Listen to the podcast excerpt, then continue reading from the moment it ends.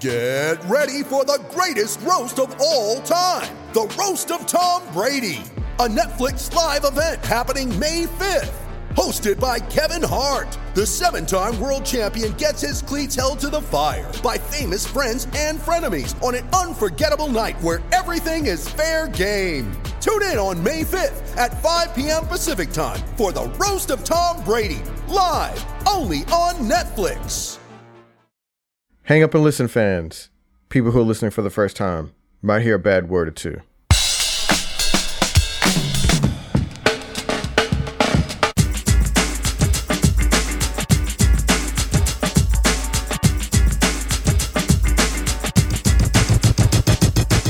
Hi, I'm Josh Levin, Slate's national editor, and this is Hang Up and Listen for the week of July 5th, 2022.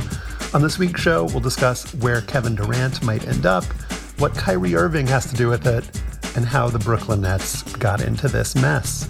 We'll also talk about UCLA and USC moving to the Big Ten for some reason, and where college sports goes from here and we'll assess the verbal sparring and occasional tennis ball pegging between Nick Kyrgios and Stefanos Tsitsipas at Wimbledon.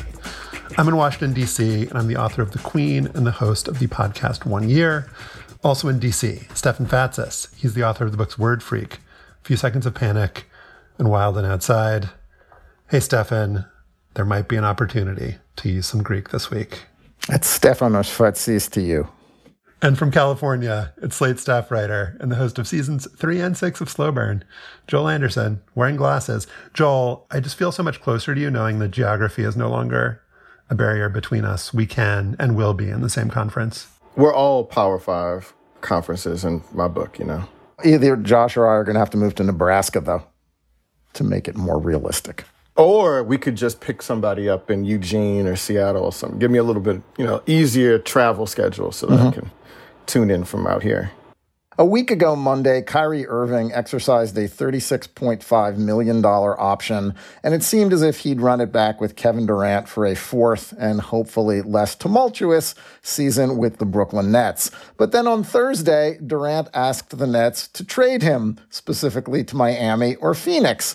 This was all pretty confusing. My first thought was that Durant was dissing Kyrie, who missed dozens of games last season, of course, because he wouldn't get vaxxed. But no, reports emerged that Durant still actually loves Kyrie, no hard feelings, and wants to play with Kyrie, just not in Brooklyn, and that actually he, Durant, was pissed at the Nets over various aspects of the recent tumult. Joel, am I getting this right? Two of the best players in the NBA want to leave their team, and their team doesn't want them either. But unlike in other cases of stars seeking to move, Durant and Irving have no leverage beyond their talent they're under contract and they've pissed off the team that's trying to accommodate them. But unlike in other cases of stars seeking to move, Durant and Irving have no leverage beyond their talent. They're under contract and they've pissed off the team that's trying to accommodate them. What a glorious mess.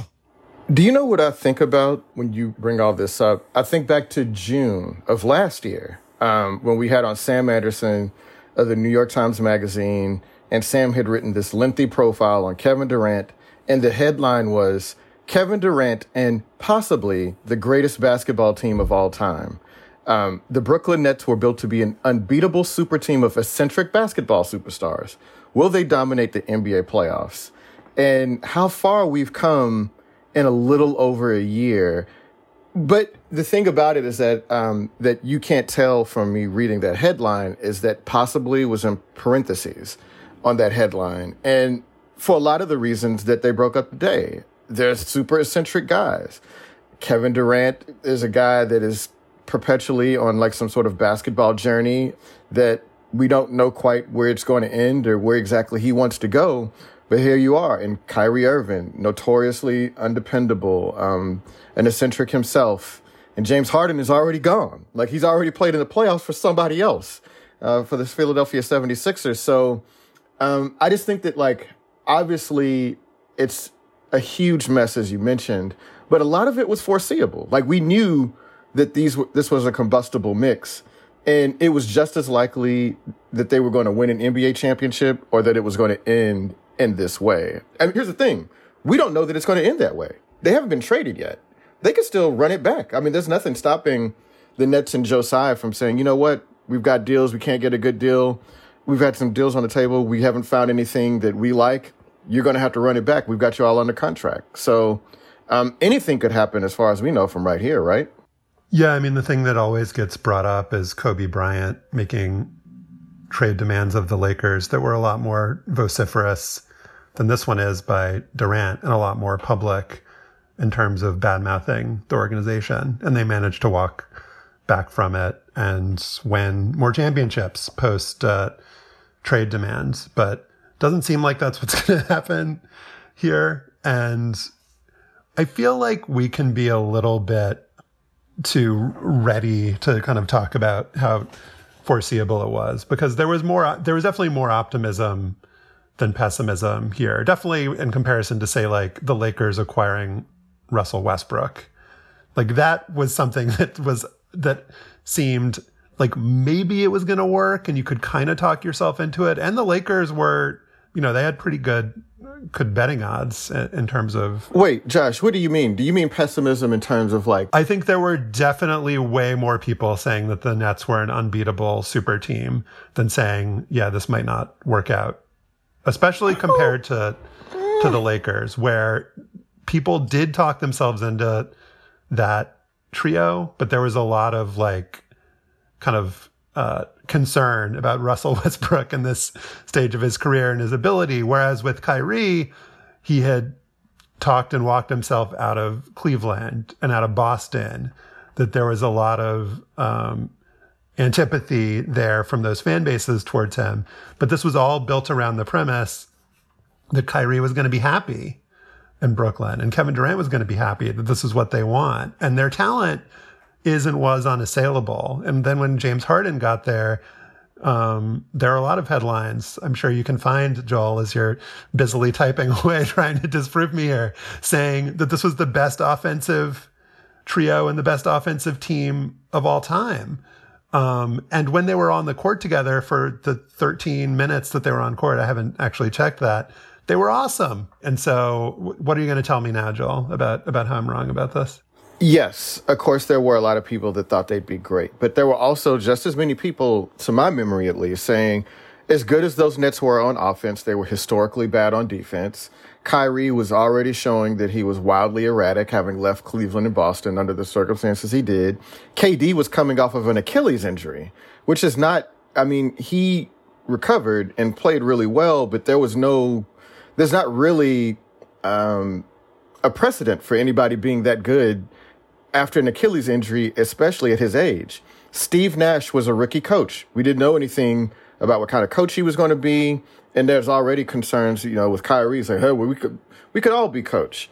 And then they sacrificed a lot of depth to get James Harden. So I still think that, like, yes, there was a belief that they were going to be a great team. They had shown in 13 minutes, as you said, that they could be a really good team, but I think there were just as many doubts. I don't I don't think that anybody thought that this was some sort of a foolproof scheme to win a championship because there were just as many questions as there were things that they could count on. I I think. But Stefan, maybe I don't know. Did, did, was that I can't remember what you thought about this when this team formed together. Did you think that they were going to be a you know a juggernaut?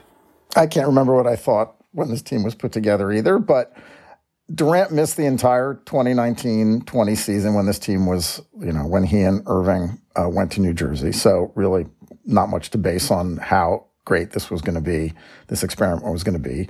And then in 2020, 21, um, they were both healthy and they started with their, with a lot of off the court bullshit, um, belittling Steve Nash. Irving missed, uh, just disappeared for a week early in the season, violated COVID 19 protocols. Um, then they, as you said, traded a lot of depth to get Harden, and they almost beat the Bucks, who went on to win the NBA championship in the second round. Um, so obviously, you know, I mean, to say that like they couldn't have been the best team in the NBA is silly because the three of them last year and the year before were really great basketball players. Still, I mean, that's in that's unassailable. There's a lot of history also in basketball and other sports of teams succeeding with just unbelievable amounts of acrimony and bull and bullshit and dysfunction sure. going back to you know, you want to talk about the Yankees and A's and baseball in the 70s or the Lakers with Shaq and and Kobe, just the fact that these people didn't get along and belittled their coach and, and all of that. There's no reason that they couldn't have, have won a final. I'm just pushing back on the idea that it was ever seemed inevitable. That like that that that it was as inevitable as the breakup. Like I think that you could have people on both sides of that argument had a good case for why it would work and why it wouldn't work. And that's why when the New York Times Magazine puts Kevin Durant on its cover, they put possibly in parentheses because everybody knew that this was just as, this was just as likely to blow up as it was to end with the you know the Larry O.B. You know, or possibly as just your to be sure graph there, and they believed that it was inevitable that this would be the best team ever. I mean, the, the strangest thing to me in all of this right now is that James Harden is coming out of this looking like the most rational and sensible person involved in any of this. And it feels like, you know, Kyrie's Kyrie, whatever, crazy, some he'll get traded somewhere for something. Um, but Durant's image is the one that feels like the weirdest to me. This is his fourth team in what, eight years? Um, we don't really have a sense of what happened internally in terms of the relationship between him and the organization. It would be his fourth team if he gets traded, you mean? If he gets traded, right. It would be his fourth team. Um, you know, his desire to move regularly is either A, a sign of the empowerment of players in this era, or it's a sign of something something that we can't quite pinpoint about him and his desires and his personality and his needs. So it's all really weird right now in terms of trying to assess who's in the right here. I mean, are the Nets just, is the Nets owner Joe Tsai standing up and saying, I'm done with this bullshit. Let's get these guys out of here. I don't care if it affects our team. Let's get as much as we can for them and move forward and just flush this experiment?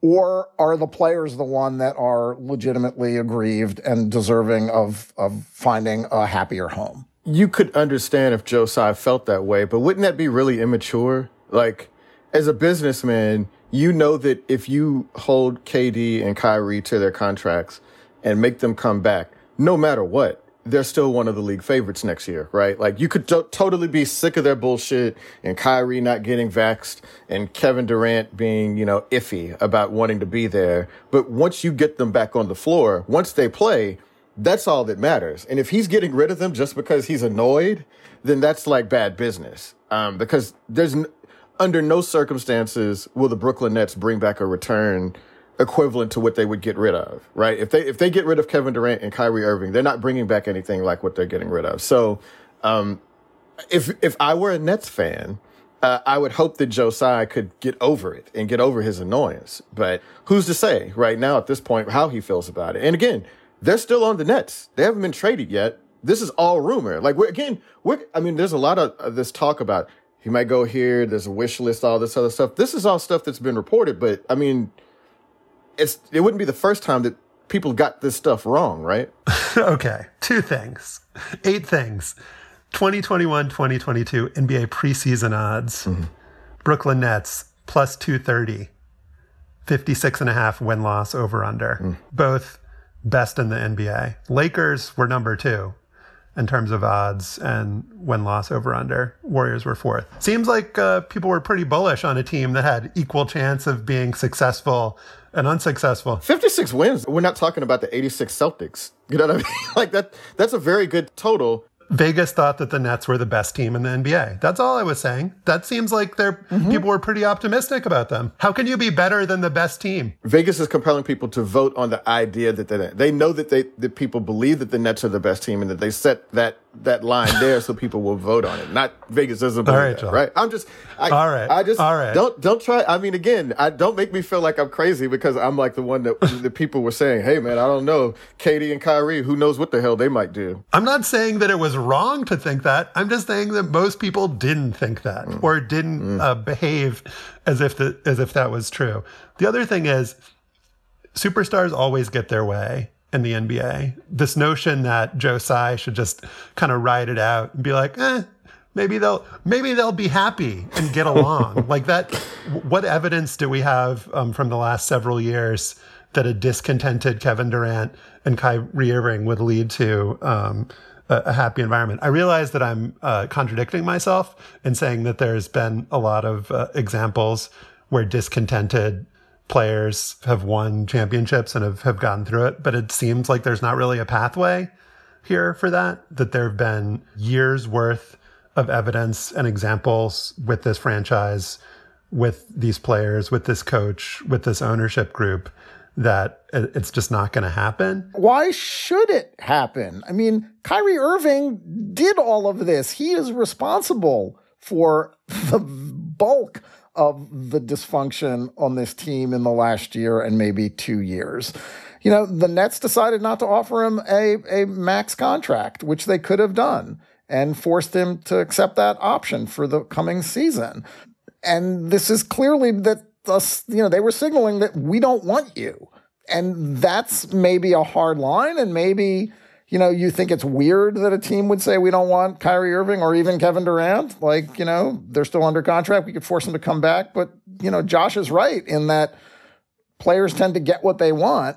Um, you know, the destination in this case in this case is what seems to be, you know, unknown and really unknown because of the difficulty in trading either of these guys. I will say this about Durant. You were kind of suggesting, Stefan, the, the, the case against him, or at least the case that maybe he's a bit mm-hmm. more of a, the issue here than some might realize. I find it impossible to be mad at Kevin Durant, kind of ever. Ever? Yeah. Mm. Because, uh, and Ben Mathis Lilley did a good piece about this for mm-hmm. Slate. Um, what Durant has has done here that you might kind of label problematic, standing by Kyrie Irving, arguing that the Nets should have been crazily more accommodating to Kyrie Irving. Let him, you know, play and practice on the on the road. Like it, give him a, a max extension when he just like never plays.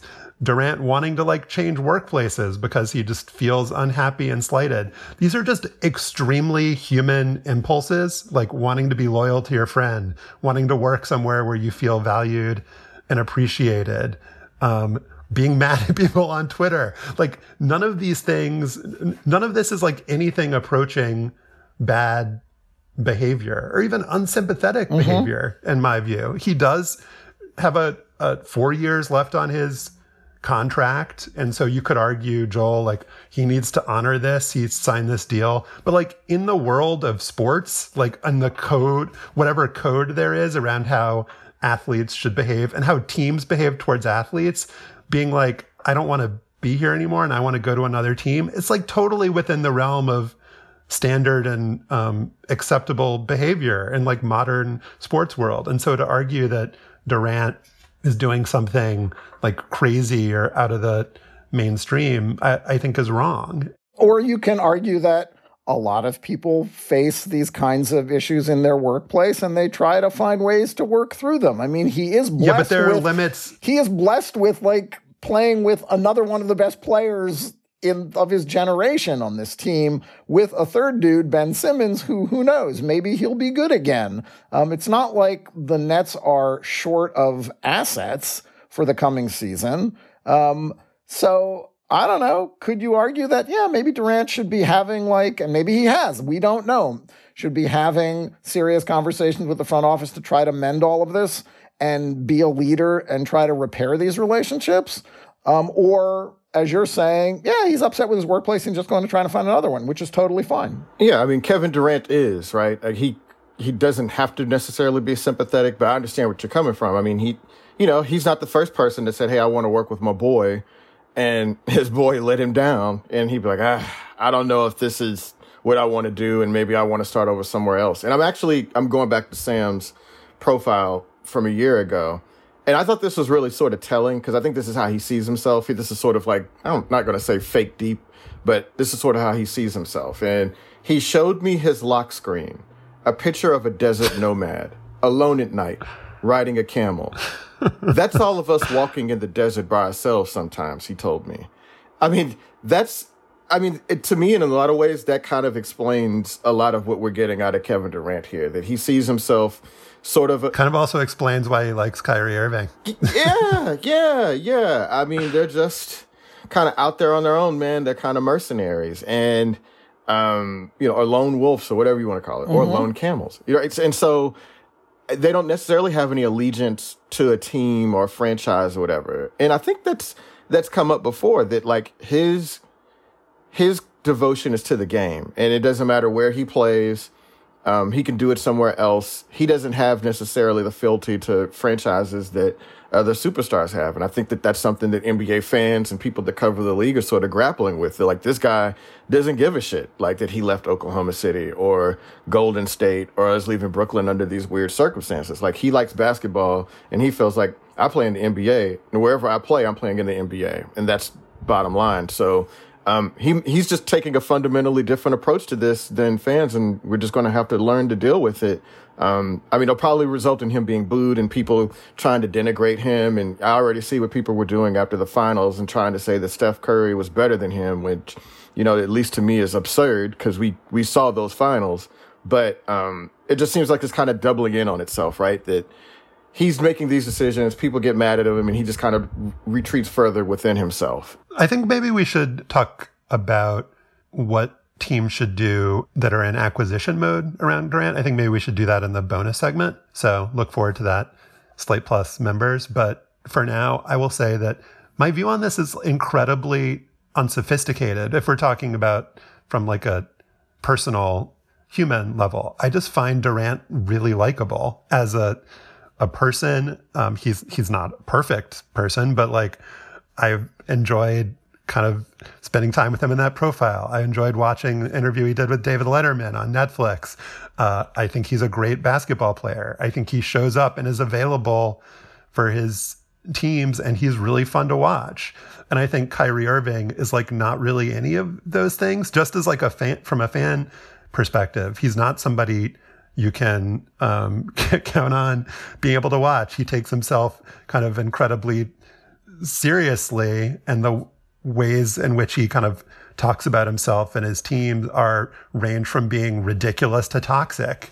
And so whether what Durant is saying and doing here is entirely defensible, I just like him and I feel like he's built up a lot of kind of goodwill with me as a fan mm-hmm. and observer and as like a neutral person who doesn't you know, not a fan of any of the teams that he's been on. Josh, you know what Kyrie would say about what you just said about him right now? What's that? You're a pawn. Maybe I am, Kyrie, but I'm a pawn who enjoys watching Kevin Durant play basketball. Up next, we'll talk about the University of Southern California and the University of California, Los Angeles playing in the Big Ten.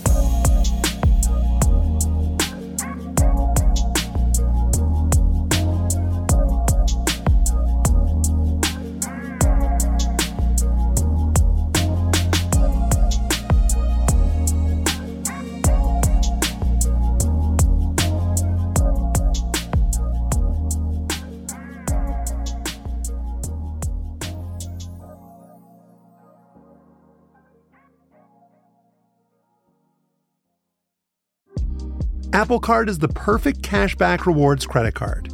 You earn up to 3% daily cash on every purchase every day. That's 3% on your favorite products at Apple, 2% on all other Apple Card with Apple Pay purchases, and 1% on anything you buy with your titanium Apple Card or virtual card number. Visit apple.co slash card calculator to see how much you can earn. Apple Card issued by Goldman Sachs Bank USA, Salt Lake City branch, subject to credit approval. Terms apply. We're recording this segment Tuesday morning, the same day administrators at the University of Arizona, Arizona State, Colorado, and Utah are reportedly scheduled to meet with Big 12 conference officials. So by the time you listen to this podcast, it's quite possible that the Pac 12, the conference that's won more NCAA championships in team sports than any other in history, might no longer exist. The league's sharp decline started Thursday when Jon Wilner of the San Jose Mercury News reported that USC and UCLA were going to leave the Pac 12 for the Big Ten. Thus, USC and UCLA's closest conference opponent is now Nebraska, which is almost 1,400 miles away, and is another school that doesn't quite feel right in the formerly Midwestern centric Big Ten. But that's to be expected in this new era of college realignment, which seems to be moving toward two super conferences in the Big Ten and SEC and a bunch of minor leagues for the likes of Oregon State, Kansas, and Cal. You know, Josh, I know you must feel secure knowing that your beloved LSU will have a spot in the college football super league. But I mean, what in the hell do you make of all this? So I think I might actually be wise to try to not be a prisoner of the moment here because if we think of this as the endpoint of like, isn't it ridiculous the USC and UCLA are in um, the Big Ten? Like, you know, UCLA versus Rutgers and a, a, a midweek baseball game or something. Isn't that ridiculous or silly or, or terrible? Like, yeah, it is. But it just feels like this is so obviously a first step into everything blowing up, into there being a, a super league, into there being like whatever the equivalent is of the AFC and the NFC in college sports with like whether they're called the Big Ten or the SEC or not, like those teams like playing in the Super Bowl or, or whatever. It just feels like if we get kind of caught up in the details of this, um, then we're maybe going to miss out on the bigger picture that this is just obviously um, a, a signal that everything is going to change.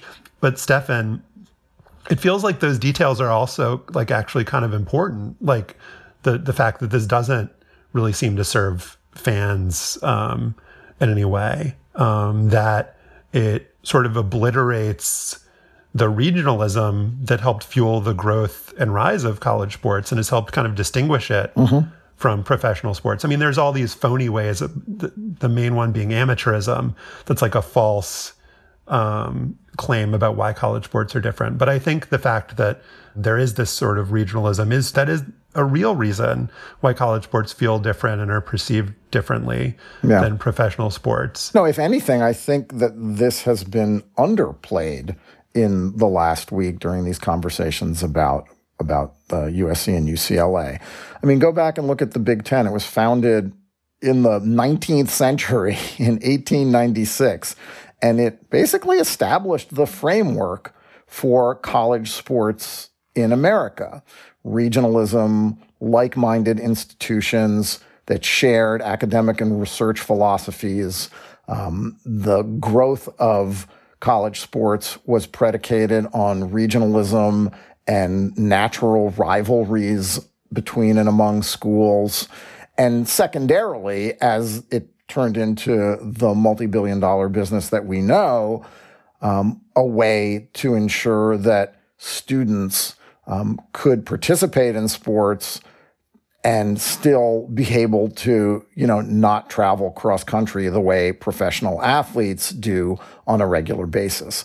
Um, you know, the the lacrosse players and the the the field hockey players and the baseball players that are going to have to spend five hours on airplanes um, is a legitimate concern here, and I think it also speaks to the what you brought out that this is not the end, obviously. You know, and whether it's that the Big Ten has an East, you know, a Midwest conference and an East conference and a West conference, or that there are two giant super conferences divided up into what you know we recognize as regional conferences or whatever the status is going to be, the situation is going to be. This is obviously not the end because that's really not tenable to be putting, you know, volleyball players on airplanes for you know twice a week to travel cross country.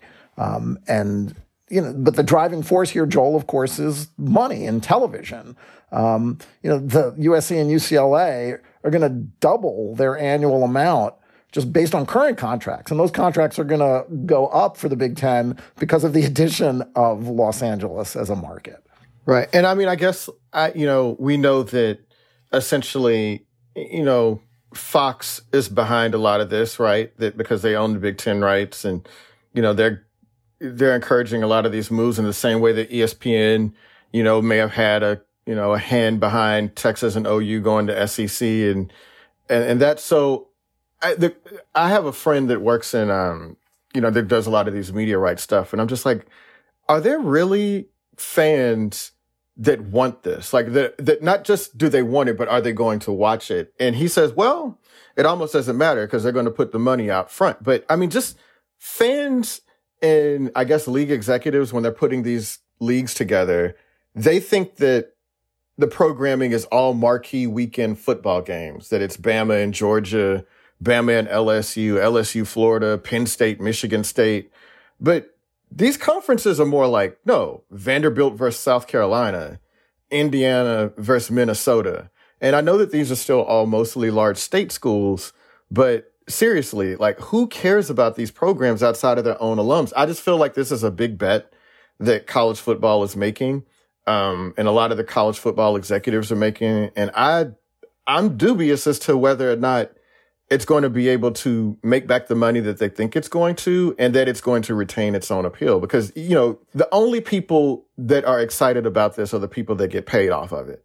But if you're a kid that signs up to go to USC or UCLA how how exciting is it to actually go play at Indiana or Purdue right? Like it I mean maybe it wasn't exciting to go to Tempe and play Arizona State but I don't I mean I don't think kids in California dream about going and playing in, you know, West Lafayette. You know what I mean? And so I just. I, I don't, you're right. I don't see how this benefits recruiting for every other sport than football and maybe basketball. Yeah. It helps them recruit people from the Midwest, probably, who are.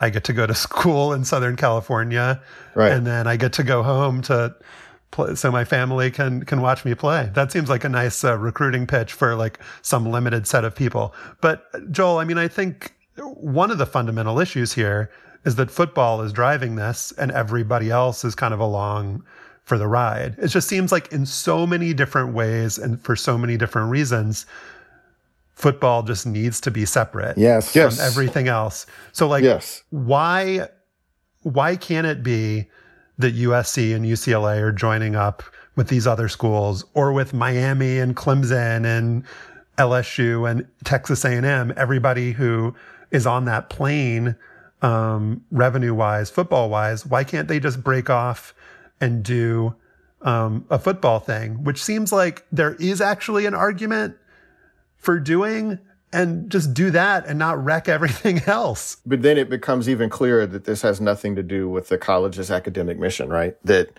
football is TV programming and it's a, it's the front porch of an academic institution, but it's not necessarily a part of it. And when you break it off like that, then you're just saying, oh, okay, we're just putting together, we're bringing these kids here to have a TV show, I think. You're assuming that that university presidents actually think that way at this point, that they that they still buy into the charade of the front porch. They want us to believe it, even as like I, I think increasingly fewer people believe it, but I think that like they still have to keep the facade up in one way or another. But their actions say otherwise. Their actions say we are moving as fast as we can down the road toward legitimizing or institutionalizing the reality of what college football is. And I think Josh is right. I mean, I think that football should be completely separate and the best schools and then all the second tier division one schools should just come up with some sort of conference realignment that divvies up the hordes of, of,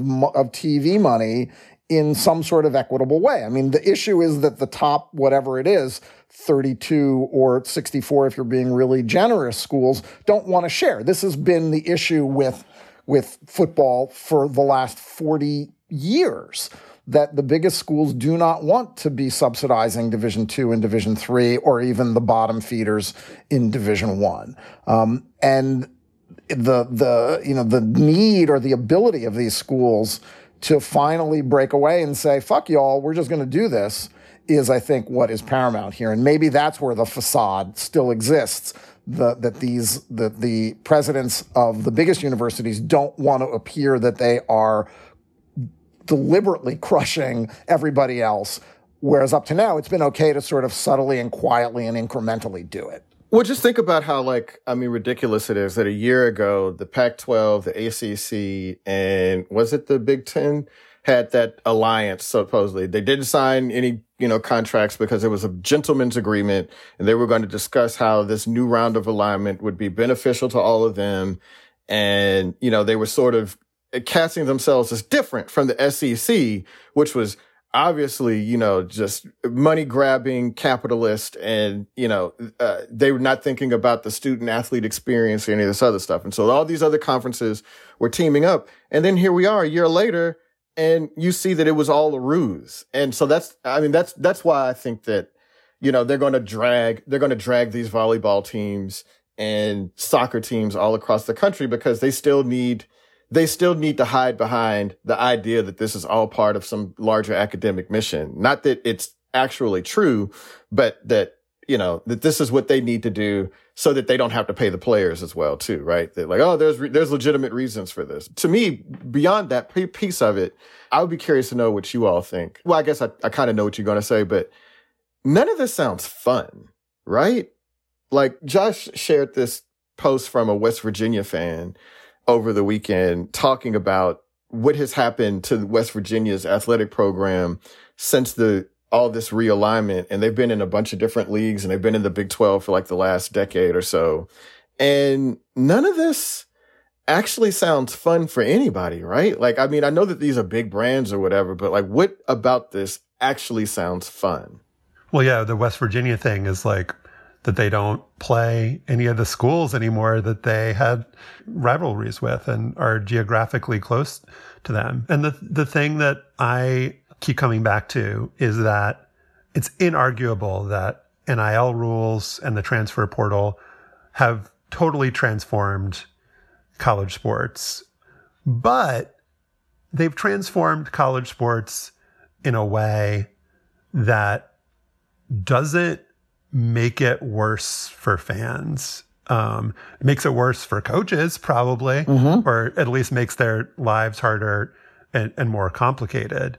Um, but it's the kind of change, it's a kind of radical change in college sports that is compared to this, I think, actually kind of conservative. It's like, what does it do fundamentally? It allows players to continue to put on the uniforms of these like traditional powers. It like strengthens the traditional powers in the sport in certain ways because they're the ones that have the most money um, and can do the best job recruiting and and retaining these players and allows them allows them to have the best players in these big television matchups that people want to watch whereas this realignment stuff and having USC and UCLA not play Cal and, and Stanford um, and, and Oregon anymore, and instead playing these these various uh, Big Ten teams and having all, all of the other kind of wheeling and dealing that we're going to see now. That's like the plates shifting if we're going to go in a uh, tectonic metaphor, and why not? That is really what alters the sport for fans and, players. And it's these administrators and like Joel was saying, these television rights holders.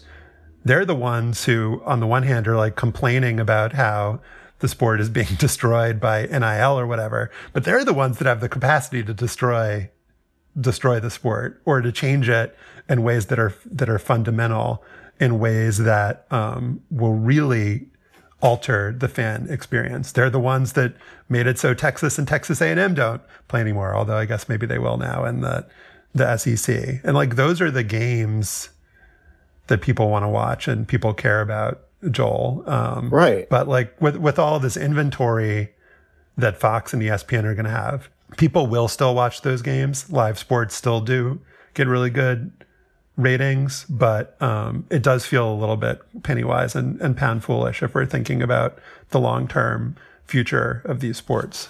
Yeah, the thing that that brings you in, and I I'll just real briefly center myself in this. The first year I played college football was the first year after the breakup of the Southwest Conference, and so TCU became part of the 16 team WAC. I don't know if people remember that. So you know they they they took four of the schools from the old Southwest Conference: TCU, uh, Rice, I don't remember. You see, I mean, it was so, it was just such a mishmash. I don't remember. I know, I remember that we played Tulsa a lot. I felt like we ended up playing Tulsa all the fucking time. But, um, and it was just like, that's not why I was excited about college football. Like, I was excited to see Texas and Texas A&M and a lot of kids that grew up in Texas, you know, grew up loving those rivalries and, you know, living and dying by them. And then all of a sudden we're playing, you know, at BYU for some reason. Um, you know, we did play against Steve Sarkisian my freshman year. Steve Sarkisian was quarterback of BYU. But I'm not saying that kids are not going to get used to it and they won't develop new rivalries and there won't be a new way for people to engage with the sport. Um, but I think the thing that always made college football cool, and it was kind of touched on in the 30 for 30 pony excess, um, that all these guys in Dallas, these business guys, they like ha- they like to have bragging rights among their regional rivals, man, and like that piece of it is gone, and I just can't see the same sort of enthusiasm for. I mean, ask ask Maryland fans right now. I'm sure we have Maryland fans and Rutgers fans that listen to this podcast. I would love for you all to reach in and tell me how exciting it is for you all to play in the Big Ten. Is it cool? Are you having fun? Really? I don't. Well, Tom Tom Scocca actually wrote about this recently because he's a big Maryland basketball mm-hmm. fan. Um, and Maryland basketball hasn't been as good as it was during the Gary Williams years, but he said like he doesn't follow Maryland basketball anymore. Right. They don't play the the ACC teams that they had great rivalries with. Right, which all speaks to the larger inevitability that college football, particularly, and basketball secondarily, are going to get reorganized in a system that doesn't ignore these realities, um, these regional, fan driven, um, and logic driven um, partnerships it, it just makes no sense that USC and UCLA will be the only two West Coast schools playing in a conference with, you know, a bunch of other schools in the Midwest and East, right? This can't be the end point. It will not be the end point. And I think that's we're, t- we're being short sighted to even think about it as an end point. I do want to say one thing before um, we kill the topic, which is that there is a sense in which, from USC's perspective, they were the Pac 12. Like they were propping up this whole league. They're the showcase school, the showcase market, the only reason that the Pac 12 was relevant, if we're talking about football specifically. And UCLA obviously has, is kind of a, a blue chip program in, in basketball, and they've got nice uniforms and all that stuff too. Great but, uniforms. Mm-hmm. I can understand how the Pac 12 wasn't really working for USC, that the other schools weren't holding up their end of the bargain. And you could kind of see that, Joel, with Lincoln Riley moving there from Oklahoma and how everyone was like, oh my God, the Pac 12 is saved. And the, like, if one coach moving to one school is like going to save the whole conference, then the conference is probably not super healthy. And I can understand, like, now in retrospect, it seems like, yeah, they were a flight risk. Like, and, um, that, they want to be in a place where, you know, sort of like Barcelona and Madrid are propping up La Liga or whatever. Like mm. now, like the anomaly seems like the Super League getting disbanded in soccer. So like everything is moving in this direction. Nobody wants scarcity. Like there's interleague play in baseball now. Like the fact that LSU and Michigan have never played in college football, it's like kind of like a cool thing that's like always kind of dangling. Like maybe they'll play, like they'll probably play like you know every year, start, starting starting in three years from now. It's just like nobody wants a system where the like showcase programs are just like off on an island somewhere and not playing the other showcase programs. It's just like a worldwide trend. And so, um, yeah, it's just obviously not an endpoint. Um, and this is like the world we're all living in now. Yeah, I mean, I guess you know USC, man. Ask uh, Nebraska what it's like to be a former big dog.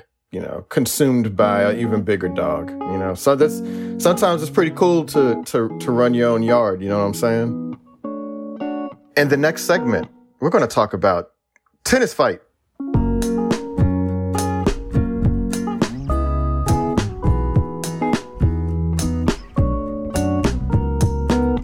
In this week's bonus segment for Slate Plus members, we're going to continue our conversation about Kevin Durant and look more closely at where he might go, where he should go, and if you're a fan of one of those teams, whether you should want him to go to there. If you want to hear that, then you need to be a Slate Plus member, and you don't just get bonus segments on this show and other Slate shows. You also get to listen to Slate podcasts ad free, and you get the satisfaction of knowing that you're supporting our work. To sign up, go to slate.com slash hangup plus. That's slate.com slash hangup plus.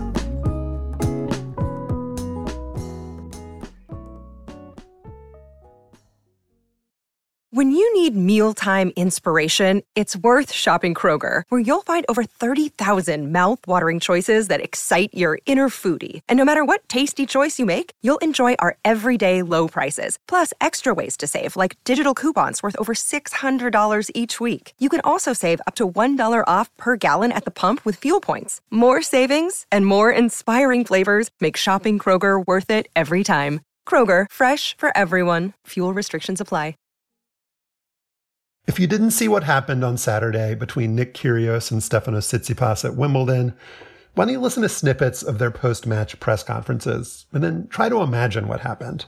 First up, here's Stefan's countryman, the 23-year-old from Greece, Mr. Tsitsipas. Yeah, it's it's constant bullying. That's what he does. He bullies his opponents.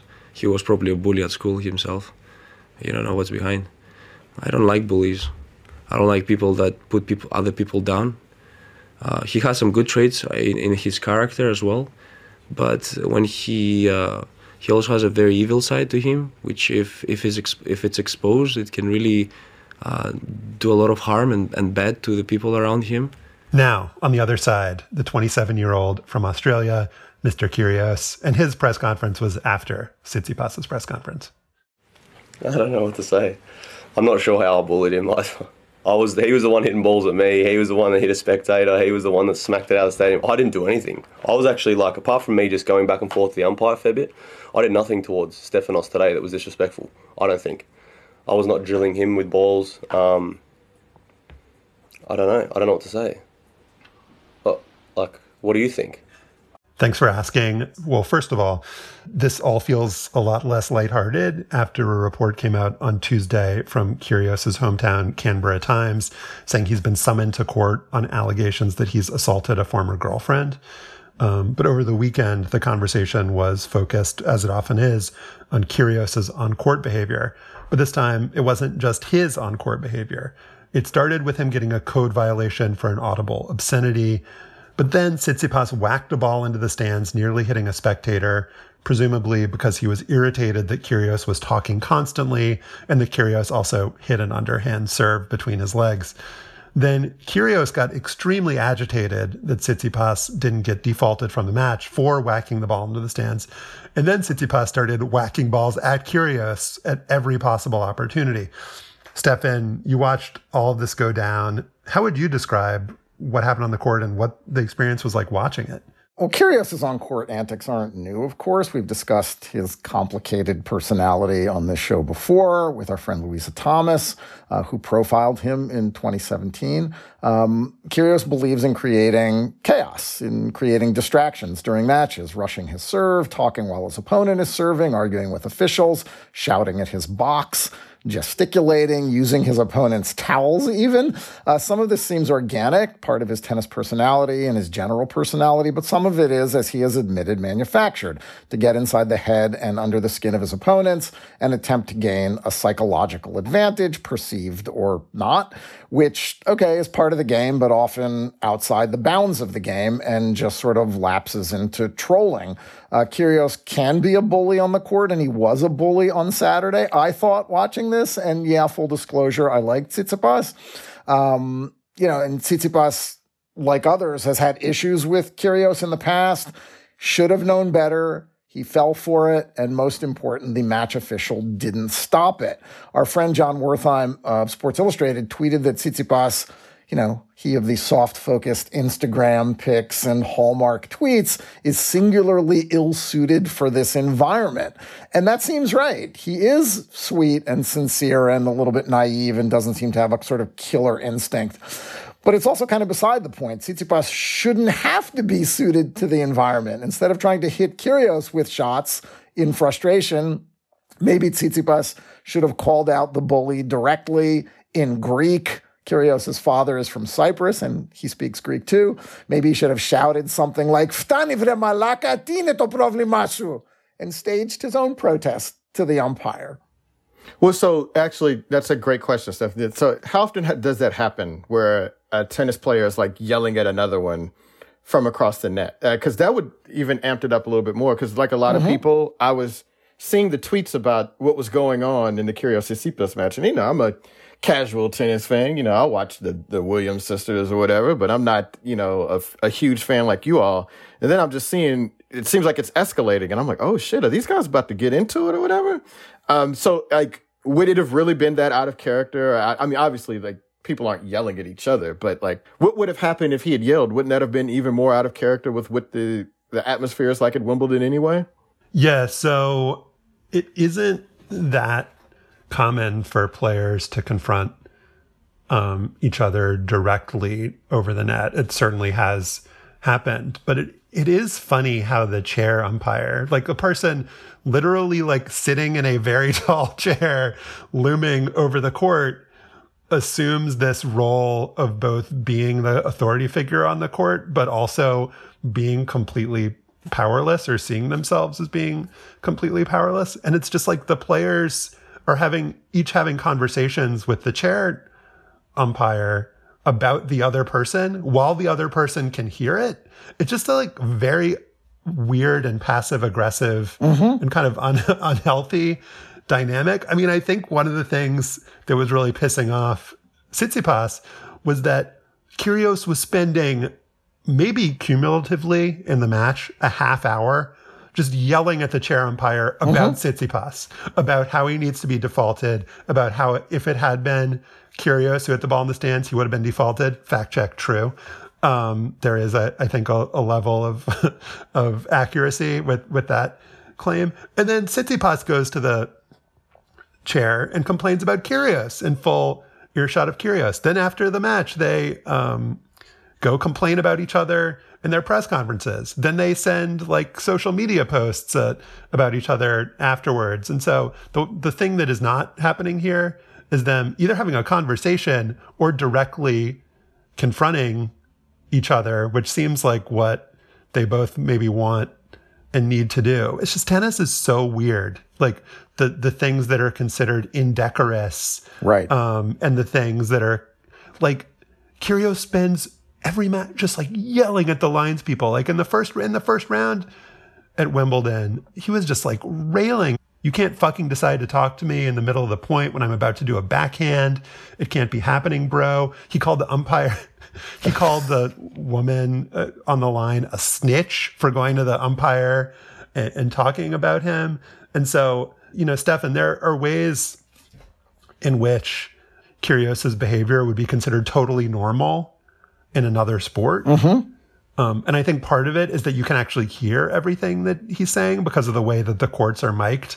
Like if Kevin Garnett was mic'd in the same way that Nick Kyrgios is, we'd probably think about him a lot differently. But also there are some ways in which the rules of tennis um, are unique and seem uh, kind of un- unreasonable or or not sensible. And so he he kind of bridles against them.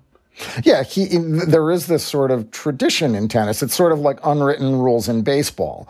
There was another match over the weekend in which Rafael Nadal called out his opponent, an Italian player, during the match about something that he was done. And then when the match ended, Nadal had this sort of long appeared to be giving him a lengthy lecture at the net after they had shaken hands. And then Nadal apologized later in his press conference for doing that publicly and said I should have done it in the locker room and I talked to him afterward, et cetera, et cetera. Um, but Kyrgios is an outlier. He's like McEnroe, you know, in the in the 80s, um, and Jimmy Connors. Um, and with Kyrgios, it's even trickier. And this goes back to the conversation we had with Louisa a few years ago. Um, it's risky to psychoanalyze athletes, but Kyrgios is out there. Um, he admits to what he's doing. He claims that he loves being the bad guy. He buys into his own narrative and he knows when to turn it up and turn it down. Um, on Monday, in his uh, round of 16 match, he behaved pretty well. The only thing that he did that seemed to be sort of pushing it and rude was at one point near the end, he said he's done about his opponent. Um, Brandon Nakashima, an American. But at the same time, we know because he's talked about it that Kyrgios also has had mental health issues. In February, he posted on social media that in 2019 he had had suicidal thoughts and cut himself on his arm. I was lonely, depressed, negative, abusing alcohol, drugs, pushed away family and friends, he wrote. Um, you know, after the Nakashima match, he talked about how far he had come to sit here quarterfinals of Wimbledon feeling good, feeling composed, feeling mature. I'm extremely blessed. I feel like I'm just comfortable in my own skin. I mean, how do you ignore what happened two days earlier against Tsitsipas? I mean, against Nakashima, he tanked a game. He maybe exaggerated an injury, so maybe I underplayed what he had done in the Nakashima match. Um, you mentioned him spitting toward a fan earlier in the tournament and abusing officials on the court. Um, you know, that on top of the fact that he knew about this domestic abuse charge that he would be facing. I mean, this just remains, I don't know, this is a complicated dude. I was going to ask you all about that. Did Tsitsipas, by any chance, know that Kyrgios had that charge coming out there? Because he kept talking about bullying and off the court stuff in a way that I found to be not suspicious, but just like, hmm, like it was really pointed, I thought, like that criticism. And I was like, oh, in retrospect, I was like, I wonder if he knew that that was coming down the pike or if somebody had told him about it. Especially if this is a guy you already don't like, you've got this history with, this is sort of like your nemesis, that that's a way to sort of denigrate him without coming out and, and raising that as an issue. I don't think it's possible for us to know that, but there is a kind of behind the scenes dynamic in the sport that Kyrgios alluded to in his press conference mm-hmm. because Tsitsipas had talked about nobody likes you in reference to Kyrgios, and Kyrgios says, everybody in the locker room likes me. I'm great with everyone. Nobody likes you. There is like a classroom recess child kind of dynamic here where these are a, a bunch of dudes who travel the world together in this very kind of like testosterone masculinized recess kind of environment. And there are cliques and there are you know people that are you know better or worse at getting along with each other or care more or less about cultivating those relationships but Kyrgios also said, like, I love his brother in terms to about Tsitsipas, who has a brother who also plays tennis. They played doubles together, Kyrgios and Tsitsipas, in, here in DC in 2019. Mm-hmm. I was at a singles match they played against each other in DC where um, Tsitsipas like had an issue with his shoes, and Kyrgios went and got some new shoes for Tsitsipas in the, from the stands and brought them over and like knelt and handed them to it in a like really lighthearted and fun moment. Um, they've had, uh, it seemed like kind of detente in the past, but like this all started, or maybe it didn't start here, but there was just this like moment that sort of crystallizes both how how stupid this can be, but also the fundamental issue with these people. That like Tsitsipas posted one of his like kind of thoughtful, philosophical, and kind of cringy tweets. I think this was in like 2019, and Kyrgios just responded, "Da fuck." D A F U Q, and then deleted it.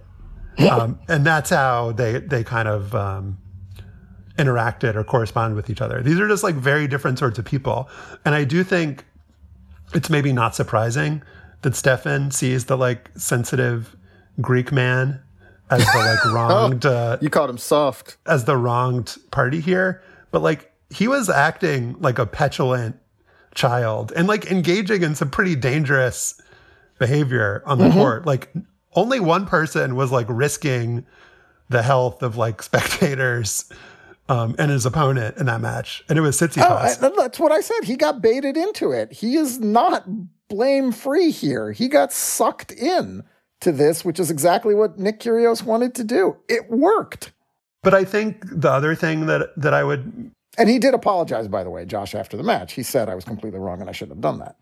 Kyrgios has apologized a million times for things that he's done, yeah. and sometimes he doesn't apologize. But the other thing I would kind of quibble with in your analysis, Stefan, is that I think you're kind of overplaying how um, tactical Kyrgios is with this stuff. I, I think maybe 25% of the time he is. But like after he lost to Nadal at Indian Wells, after the match was over, he spiked his racket into the ground and nearly hit a ball person.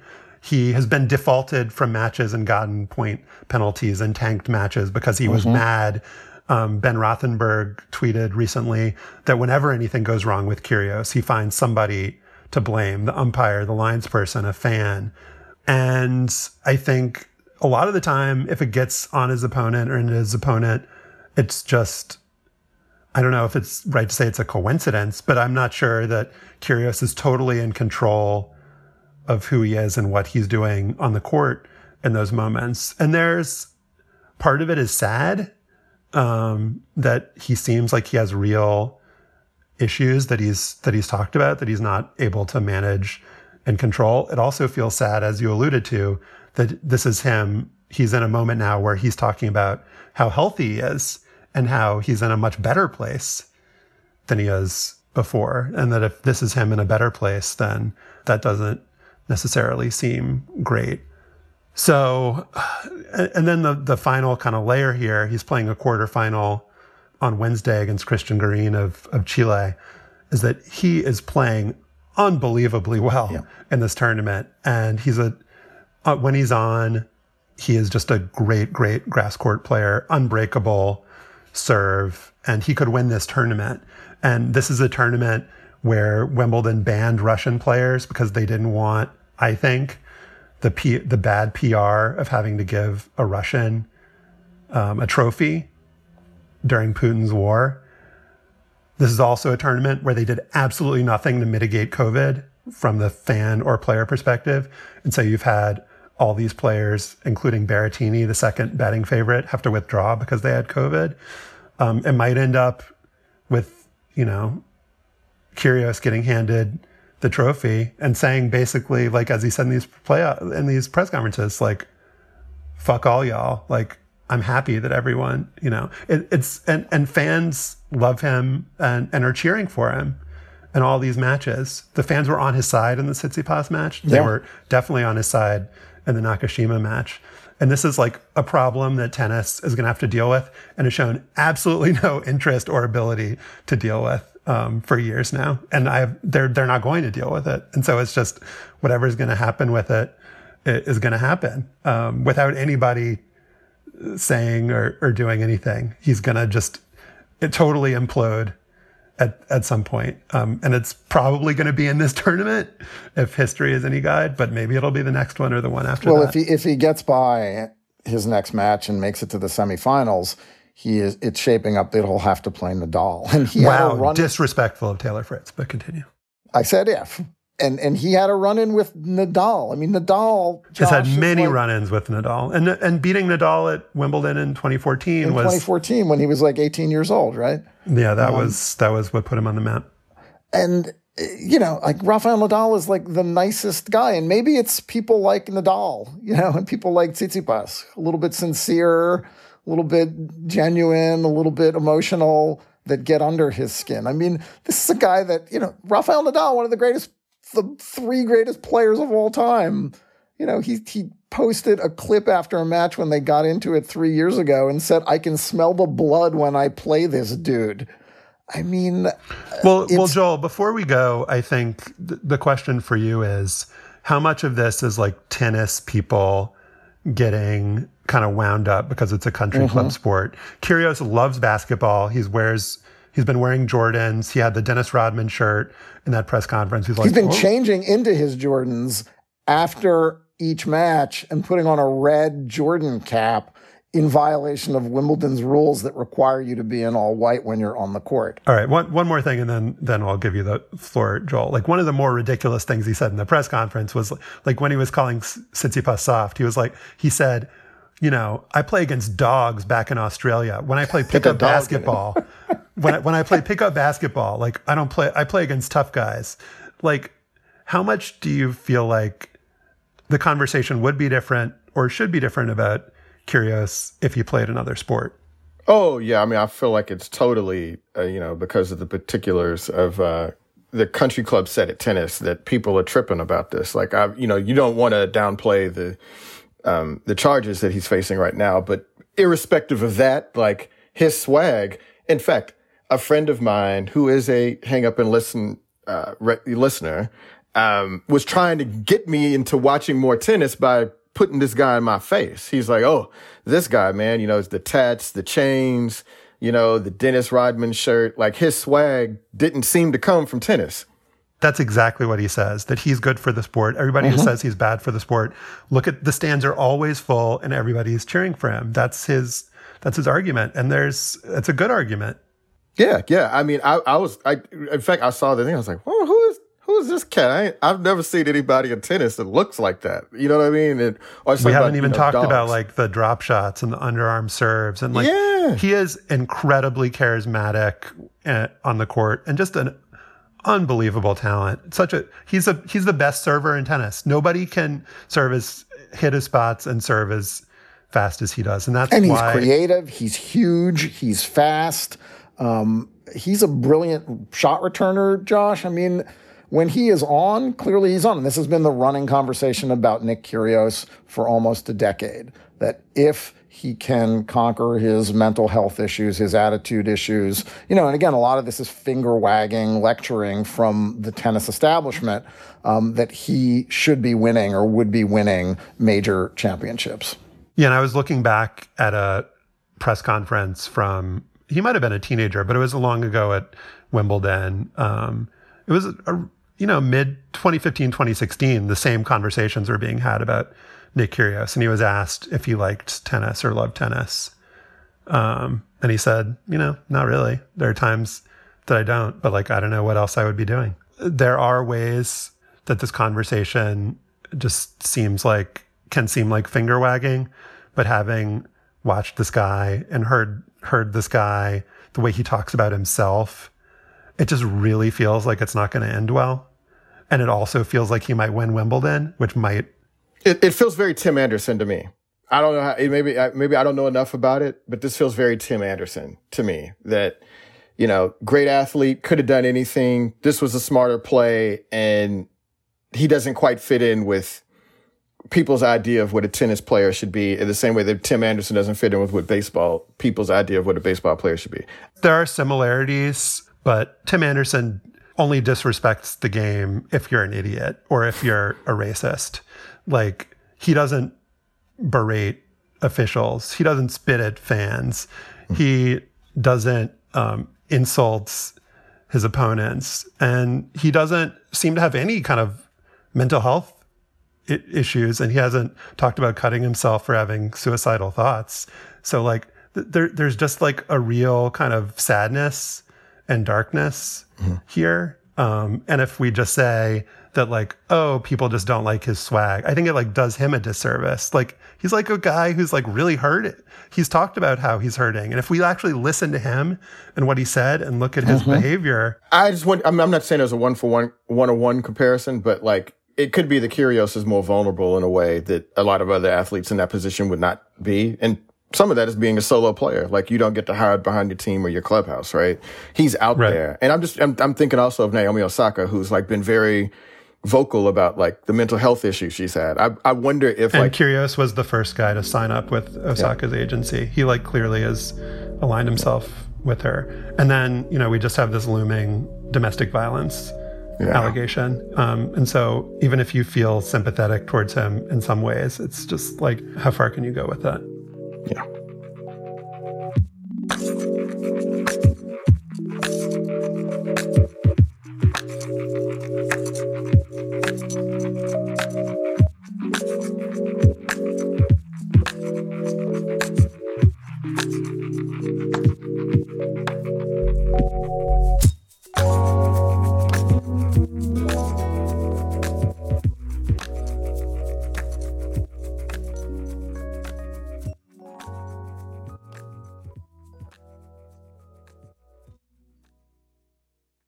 With threats to our nation waiting around every corner, adaptability is more important than ever. When conditions change without notice, quick strategic thinking is crucial. And with obstacles consistently impending, determination is essential in overcoming them. It's this willingness, decisiveness, and resilience that sets Marines apart. With our fighting spirit, we don't just fight battles, we win them. Marines are the constant our nation counts on to fight the unknown. And through adaptable problem solving, we do just that.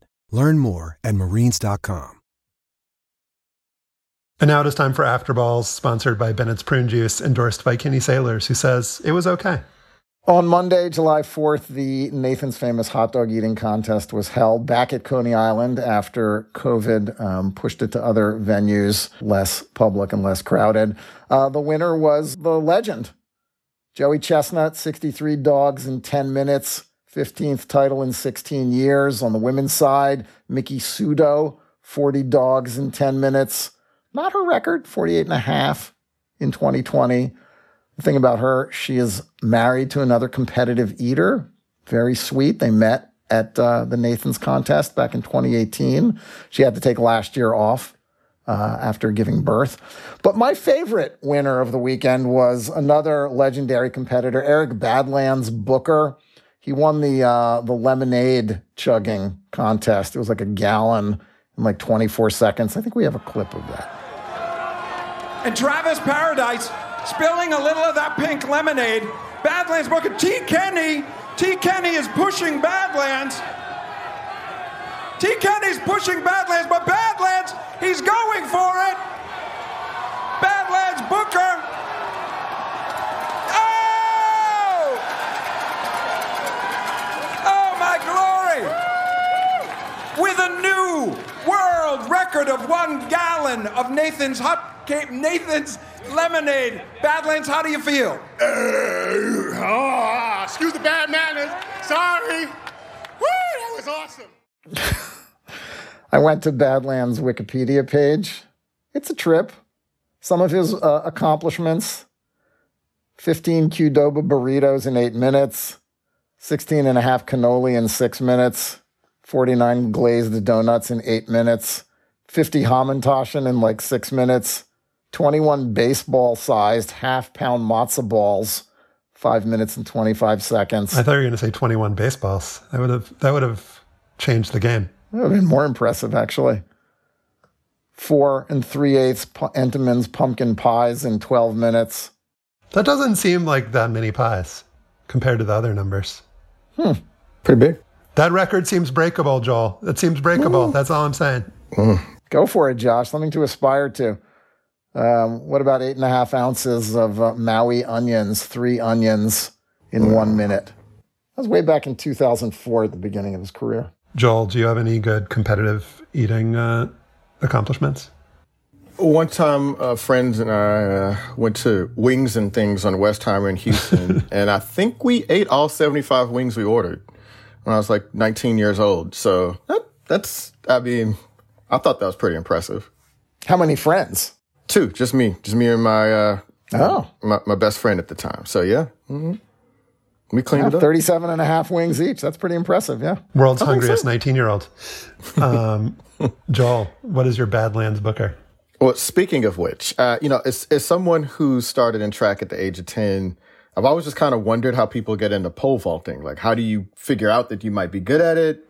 Like, where do you get the practice? Um, in a lot of ways, I've thought of pole vaulters as people that are not all that dissimilar from airplane pilots. Like, I'm glad someone likes doing it, but it couldn't be me.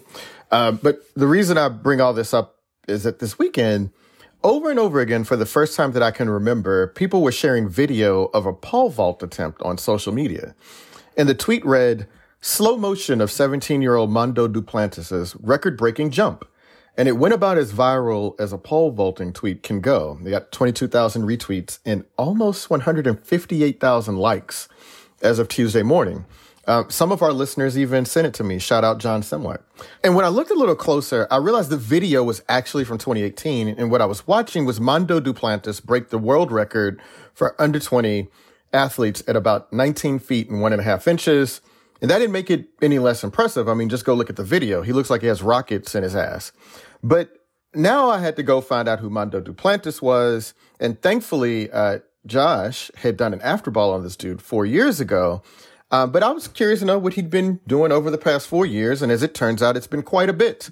Uh, as a reminder, Mondo Duplantis, and well, his real name is Armand Duplantis, was born in Lafayette, Louisiana, right in the heart of Cajun country and two hours west of New Orleans. And Josh, of course, I'm sure he has mentioned and probably even has a Duplantis shirt. Uh, he's an LSU legacy. His father, Greg, pole vaulted for LSU and was fifth in the 92 Olympic trials. His mother, Helena, played two sports at LSU, competing as a heptathlete and volleyball player. His older brother, Andreas, was a pole vaulter there, and his other older brother, Antoine, was a pole vaulter before taking up baseball and becoming LSU's career hits leader in baseball. Yep, that just, just gave the L sign there. Not for loser for LSU. His younger sister, Johanna, is currently a freshman pole vaulter at LSU right now.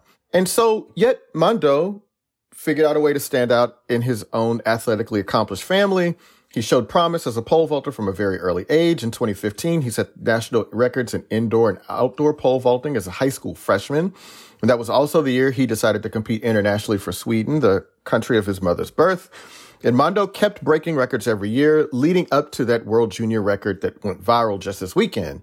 In 2020, he was named World Athletics Male Athlete of the Year. Last summer, he won gold at the Summer Olympics in Tokyo. And the mystery as to why that particular jump recirculated so recently was answered when I learned that Mondo is still vaulting and still breaking records. At a Diamond League meet last week in Stockholm, where he now lives, Mondo broke his own world record for the sixth time in the past two and a half years. And you know what? I learned that, at least overseas, pole vaulting is a big part of the show. Here's a clip. So we go back inside the track. Mondo Duplantis with the former world record holder, Renaud Lavillenie of France. Greg Duplantis, Mondo's dad and his coach, and everyone on their feet. 20 feet, two and a half inches, six meters, 16. No man has ever cleared this height outdoors in history. And now one has. That's right. Mondo cleared 20 feet and two inches for yet another world record.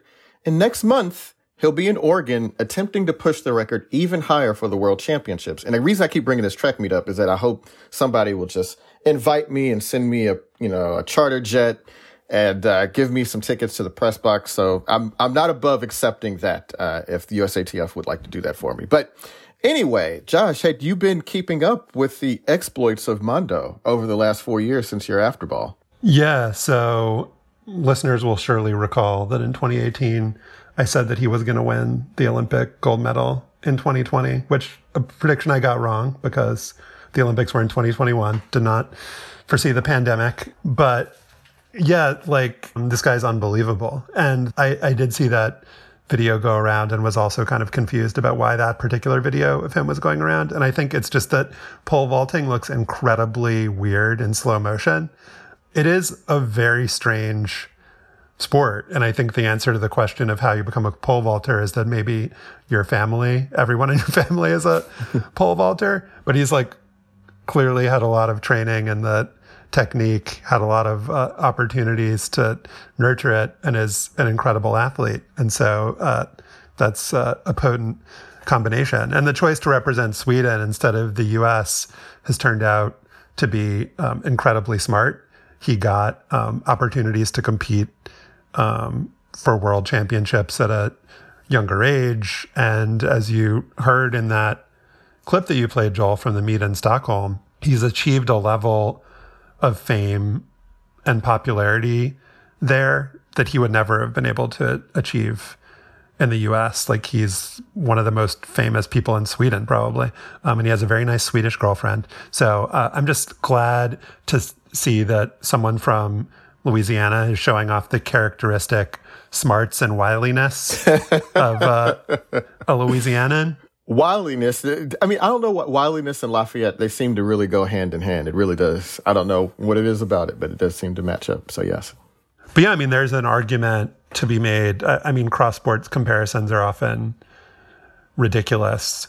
But in terms of the level of dominance and the way that he's pushing his sport and is kind of competing against himself. He is just one of the world's greatest athletes in in any sport, um, and so it's kind of cool to see him getting this level of like mainstream attention that you wouldn't typically see a pole vaulter get.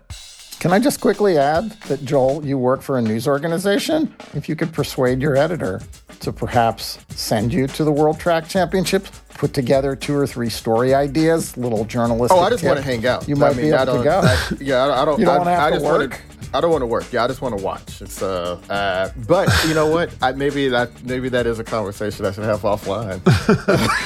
Joel has Joel has said publicly on this very podcast he can't go.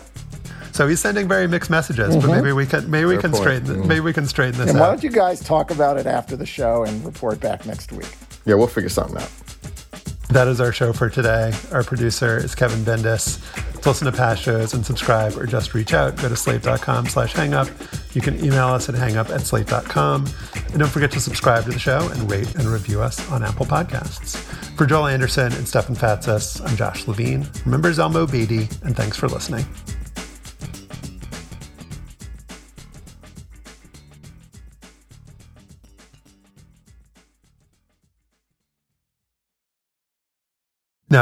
Guys, it is Ryan. I'm not sure if you know this about me, but I'm a bit of a fun fanatic when I can. I like to work, but I like fun too. It's a thing. And now the truth is out there. I can tell you about my favorite place to have fun Chumba Casino. They have hundreds of social casino style games to choose from, with new games released each week. You can play for free anytime, anywhere and each day brings a new chance to collect daily bonuses. So join me in the fun. Sign up now at ChumbaCasino.com. No purchase necessary. VGW. Void were prohibited by law. See terms and conditions. 18 plus. Hi, this is Dahlia Lithwick, host of Slate's legal podcast, Amicus. If you're listening to this show, you might be interested in Amicus's live show that we're hosting in Washington, D.C. on Tuesday, May the 14th. My colleague, Mark Joseph Stern, and I will be talking to some amazing guests, including Sherrilyn Ifill and a sitting state Supreme Court justice all about how originalism, a relatively recently invented way of interpreting the Constitution, has taken over the Supreme Court and radically reshaped the law. It's been doctrinal rocket fuel for the conservative legal movement and facilitated the rolling back of abortion rights, the expansion of gun rights, and the obliteration of the separation of church and state.